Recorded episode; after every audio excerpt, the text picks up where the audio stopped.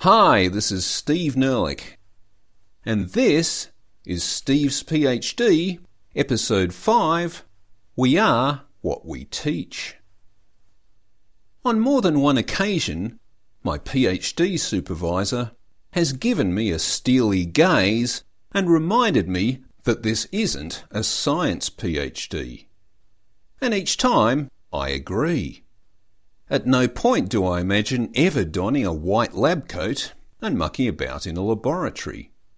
It's not a technology, engineering, or math PhD either.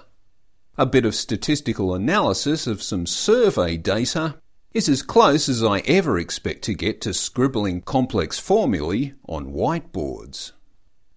And as much as I would like to don some protective goggles and fire lasers at things, that probably isn't going to happen either. My PhD is in education. It just happens to have a focus on science, technology, engineering, and mathematics education. So, if I want this PhD, I am going to have to demonstrate a reasonable working knowledge of education theory. To do that, I need to read, read, and read some more and I need to go to conferences to hear from people who are experts in the field, as well as hear from those who aren't, and hopefully be able to tell the difference. Actually, I did go to an education conference in December 2012, and I did hear from some experts. I also gave my own presentation to ensure the non expert community was represented. This was a concurrent conference session where about eight people usually turn up. But the eight that did turn up knew their stuff, were probably there to hear from my co presenters rather than me, but they did throw a few comments my way, and holy bleep, I now have this whole different angle I hadn't even thought of before. But let's save that for a future episode. My real point is that here I am in my second year of a PhD, and I'm becoming increasingly aware that I am a bit of a babe in the woods in the world of education theory. To address this, my supervisor has tasked me with writing what might be chapter 2 of the PhD thesis, and it's on, well, education theory.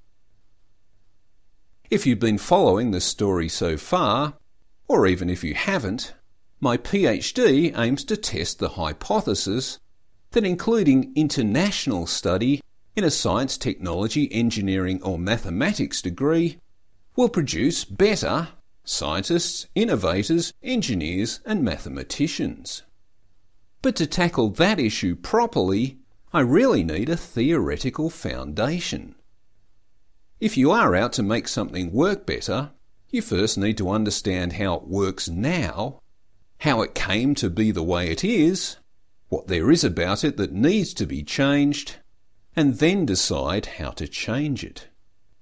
And if I'm going to be any kind of expert in my field, I really need to know who the giants are upon whose shoulders I am standing. If you haven't already stopped the podcast, I can imagine you reaching for the fast forward button about now. So let me reassure you that we are going to skip straight past educational essentialism, educational progressivism, and even educational perennialism, and just introduce you to John Dewey. Dewey, an American education theorist, amongst other things, wrote a book called Democracy in Education in 1916 and then another book called Experience in Education in 1938. Dewey proposed that people are the product of the society in which they are educated. In other words, whatever we teach our students, a mix of skills, knowledge, values, and aspirations, is what they will bring to reality when they take over the reins of our society. So, in a nutshell, we are what we teach. Dewey also pushed the idea of student based learning, so rather than the teacher just ticking off a list of skills, knowledge, values, and aspirations to be delivered to their students, a teacher's real objective should be to produce graduates who have realised their full potential. To understand what the heck realising your full potential means, we should look to Jean Piaget, who suggested that cognitive development was all about your raw genetic potential assimilating and accommodating knowledge from the world around it.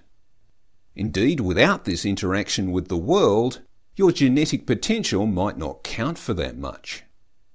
So, although lots of people get born with genetically optimized brains, it's their early experience, the assimilation of particular skills, and the pursuit of particular objectives that will determine whether or not they win a Nobel Prize. Piaget saw that learning was really a process of experimentation. I wonder what that pin feels like. Feedback, ouch, it hurts, and evaluation of that feedback. It's probably best to avoid pins in future. Piaget's thinking links back to a key interest of John Dewey, who was keen on getting students actively involved in the learning process rather than passively sitting at desks, absorbing whatever the teacher chose to teach them.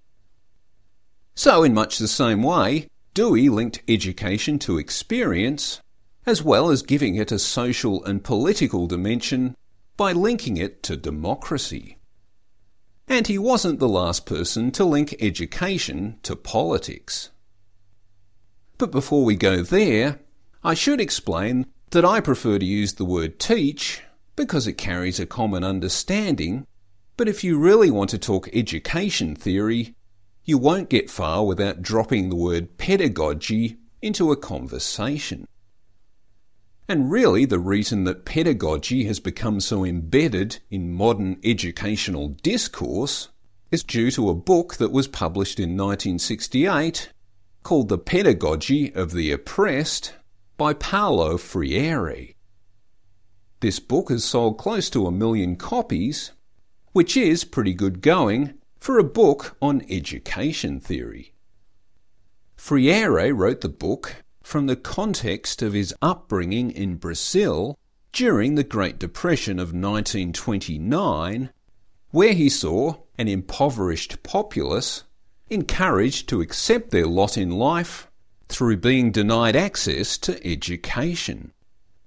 Freire wanted to encourage the development of critical thinking through education to avoid the classroom becoming an instrument of oppression. He objected to the idea that a student was just an empty vessel waiting to be filled, particularly if the intention was to fill that vessel with propaganda. A bit like Dewey, Freire argued that it was vital that education be experiential. That is, education needed to incorporate experience with the outside world. This would encourage students to develop critical thinking, to question social norms and established authorities. That all sounds a bit on the politically radical side, but then Freire's political ideologies were influenced by having been imprisoned for several months and then forced to flee Brazil in 1964 after a military coup d'etat. Anyhow, these days, whether or not they agree with his politics, most theorists agree with Freire's point that education just can't be politically neutral. It exists somewhere between the two extremes of either enforcing conformity or encouraging revolution. These days, we would say that neither extreme is necessarily desirable, but certainly all teachers are guilty of either enforcing conformity or encouraging revolution, or more likely, a bit of both. Perhaps the best outcome to strive for is if each generation brings about a carefully managed revolution through teachers giving students the skills to transform the world about them while also teaching them what's worth hanging on to in the world as it is now.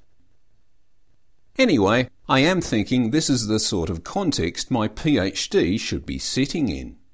A bit of Dewey, a bit of Piaget, and a bit of Freire, all packaged under the writings of a more contemporary theorist called David Kolb, who put capital letters on experiential learning in the 1970s, making it a whole education paradigm of its own, which has since evolved into the current trends towards contextual and problem based learning. If you are an education theorist, this is heady, bleeding edge stuff. It's even sexy. Anyhow, I do figure if there's value in studying overseas, surely it's about all this experiential learning stuff. In a nutshell, the message from experiential learning is that the last thing you want to do in education is to have students silently sitting in chairs, unquestioningly absorbing whatever the adult at the front of the class chooses to tell them. So perhaps we should be a bit concerned this is still how it tends to be done most of the time. But change is the one certainty we have in life. To quote Paulo Freire, I do not accept history as determinism. I embrace history as possibility. And where will this all take us? Since this has all been a bit male theorist dominated so far, let me leave you with a quote from the enormously influential teaching practitioner and education theorist Maria Montessori. Preventing conflicts is the work of politics. Establishing peace is the work of education. Steve Nerlich, PhD candidate.